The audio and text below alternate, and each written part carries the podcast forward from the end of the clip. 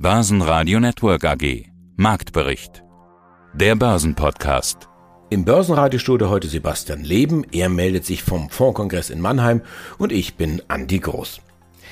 Der DAX macht es spannend am längsten Tag des Jahres. Zwar nahm er zu Beginn des Handelstages den Schwung vom Montag noch mit, dann aber erlahmten die Kräfte zusehends. Es bleibt am Ende ein kleines Plus von null Komma zwei Prozent und die Erkenntnis, der übergeordnete Abwärtstrend ist eben noch intakt. Die Börsen in New York starten nach dem Feiertag ebenfalls freundlich in ihre verkürzte Handelswoche. Börsenoptimist Heiko Thieme hat gleich zwei positive Thesen für Anleger. Zum ersten, im Jahr zwanzig fünfzig steht der DAX bei fünfzigtausend Punkten. Mindestens. Und am Ende dieses Jahres steht der DAX deutlich höher als jetzt. Und die Zeit bis dahin können Sie sich, wenn es nach André Wolfsbein geht, vom Freedom Finance, damit vertreiben, indem Sie auf Dividendenaristokraten setzen. Eine Dividendenrendite von fünfzehn Prozent, das klingt doch nicht schlecht. Außerdem hören Sie Fondsinitiator Thomas Timmermann, ihn haben wir getroffen auf dem Fondskongress in Mannheim. Und die weiteren Eckdaten des Dienstags: Brentöl hundertzehn Dollar achtzig, das Fass plus null Komma fünf Prozent. Gold kostet eintausendachthundertsechsunddreißig Dollar, die Feinunze unverändert. Und der Bitcoin leicht im Plus, einundzwanzigtausendvierhundertsiebzig Dollar. Die Tesla-Aktie macht einen Satz um zehn Prozent. Der Hintergrund: eher trist. drei Komma fünf Prozent der Stellen will Musk streichen. Das Geld kann er im Prinzip auch gut gebrauchen, denn irgendwie muss er ja die Twitter-Übernahme bezahlen. Geboten hat er wie ein großer Junge vierundfünfzig Komma zwanzig Dollar und die muss er auch zahlen wie ein großer Junge. Auch wenn die Twitter-Aktie bei müden achtunddreißig Dollar steht. Heiko Thieme, globaler Anlagestratege. Also auch wenn du immer sagst, du bist der Optimist oder der der der realistische Optimist, klingst hin und wieder, ja, äh, sorry, wenn ich jetzt sage, wie ein widerlicher Pessimist, äh, hast du trotzdem äh, heute wieder mehr Kaufempfehlungen als Verkaufsempfehlungen? Ohne sie ja, zu ich habe schon jüngster Zeit. Ich darf noch mal erwähnen, ich habe dir gesagt, dass der Juni negativ wird. Und zwar, weil wir die letzten sechs Juni-Monate positiv hatten und es hat noch nie seit neunzehnhundertfünfzig gegeben, dass wir sieben Monate hintereinander im Terminauflauf sind. Vorjahresbezogen, nicht wahr?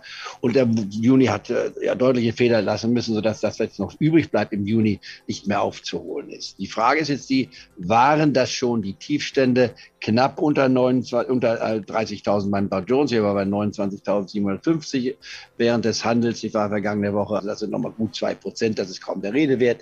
Beim DAX waren wir also knapp unter der dreizehntausend Marke, und wenn ich zwölftausend nenne, kann man sagen, oh gut, das sind also so gesehen nochmal sieben Prozent. Ich war, die uns vielleicht dabei fehlen. Also das sind marginale Unterschiede. Entscheidend sind zwei Aussagen für mich. Und an denen möchte ich bemessen werden. A, wir kriegen keinen Crash, keinen Gesamtcrash. Wir haben schon Crash in Einzelsektoren gesehen, auch in einzelnen Börsen gesehen, Phasen. Ich war beim, zum Beispiel bei den Feng-Aktien teilweise nicht oder den Feng-ähnlichen Werte, wo wir Verluste von fünfzig bis siebzig Prozent hatten. Das sind Crash-Szenarien, wenn man das in sechs, sieben Monaten sieht. Äh, aber nicht für den Gesamtmarkt. Für den Gesamtmarkt eine Bässe, du hast es schon angesprochen, zwischen Minimum zwanzig beim Dow Jones Index bis hin zum Nasdaq hundert Index, der fünfunddreißig Prozent verloren hat. Und die Besten in der Vergeschichte Geschichte zeigen normalerweise ein Minus von dreißig bis fünfunddreißig Prozent. Und das dürfte auch hier nicht viel anders sein. Das heißt, beim Standard and Poor's fünfhundert Index könnten wir noch gewisse fünf bis zehn Prozent Risiken sehen, nicht wahr? Aber wenn wir das heutige Niveau nehmen, ich gebe noch eine Statistik hinzu. Wenn wir es vergleichen, wie es in den letzten vierundneunzig Jahren war, seit dem Standard and Poor's fünfhundert Index, der seit neunzehnhundertachtundzwanzig notiert wird, der fünfundachtzig Prozent der Börse widerspiegelt, gemessen an der Marktkapitalisierung. Wenn wir da die Jahresanfänge sehen, dann zählt dieser Jahresanfang in den ersten hundertfünfzehn Tagen, also so bis Mitte Juni, äh, Börsentage, zählt, ist es der drittschlechteste. Bei der genauen Betrachtung ist es sogar jetzt der zweitschlechteste Jahresanfang.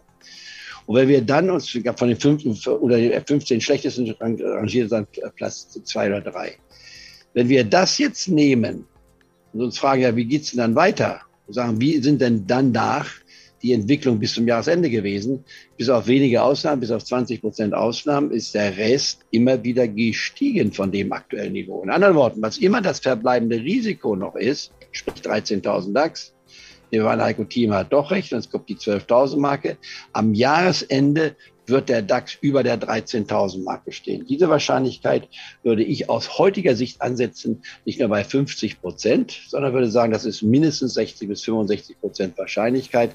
Ich wäre bereit, es sogar auf fünfundsiebzig Prozent zu steigern und würde danach meine Strategie ausrichten. Mein Name ist Thomas Timmermann, ich bin C E O bei Tim Invest und dort zuständig für den Tim Invest Europa Plus Fonds. Aber das ist ein ganz entscheidender Faktor. Wir hatten ja in den letzten Interviews schon drüber gesprochen, über diesen Indikator, den du dir anschaust, die Inflationserwartung in fünf Jahren, vier, fünf Jahre. Wenn diese Erwartungen jetzt sinken, was bedeutet das denn? Bedeutet das, der Markt denkt, dass die Inflation unter Kontrolle kommt? Ja, ich denke, das ist eine eindeutige Sprache, die da gesprochen wird. Die Notenbanken meinen es ernst und ihre Zinserhöhungsschritte werden Wirkung zeigen. Das Problem ist nur, wenn diese Zinserhöhungen zu aggressiv sind, dann gehen wir in eine Rezession und davor haben, haben die Märkte natürlich Angst, auch die Aktienmärkte. Auch wenn Herr Biden jetzt zuletzt gesagt hat, man braucht keine Angst vor einer Rezession zu haben.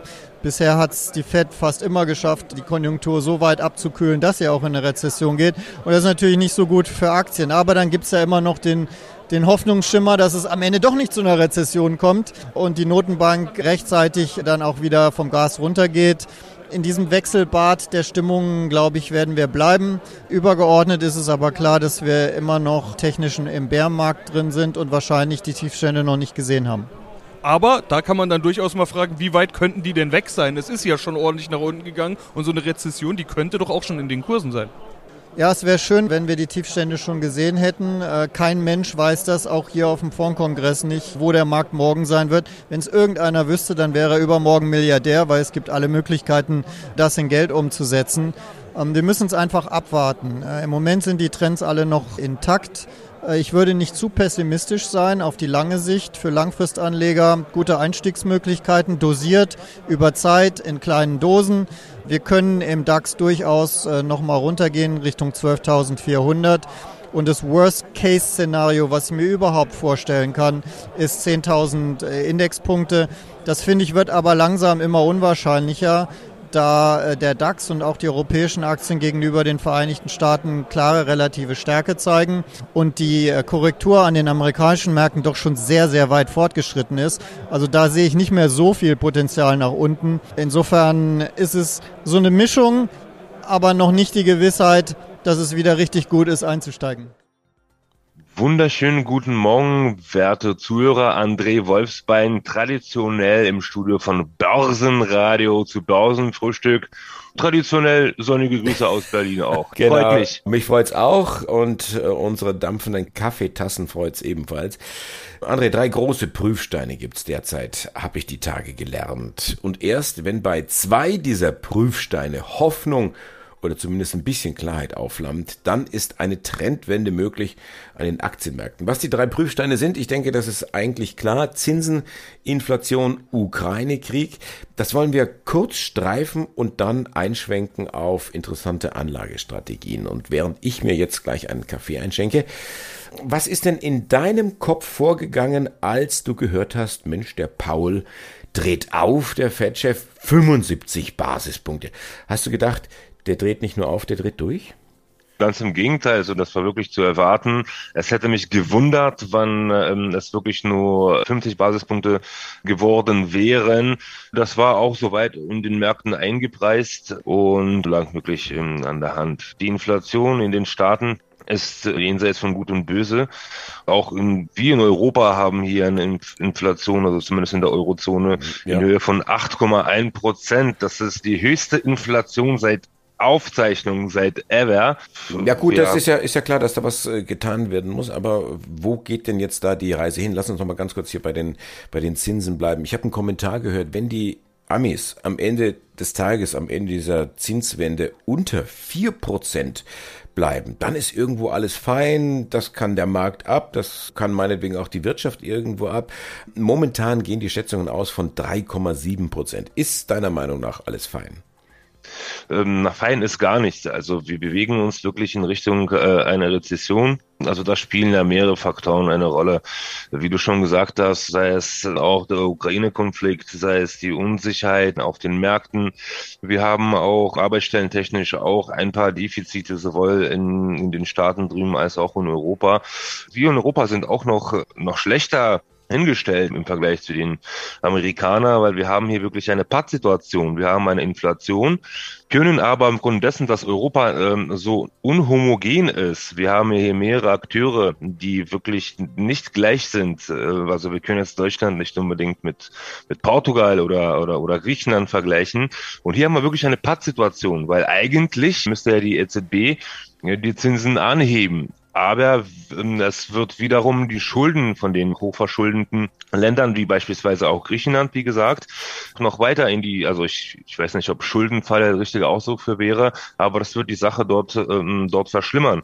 Also auch Frankreich ist mittlerweile auch in Banken geraten.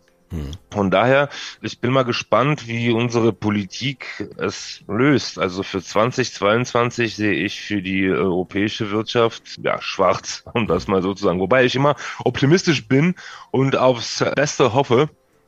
Aber wir werden in der Eurozone noch einiges, ja, zu bewältigen haben jetzt. Börsenradio Network A G. Marktbericht. Der Börsenpodcast.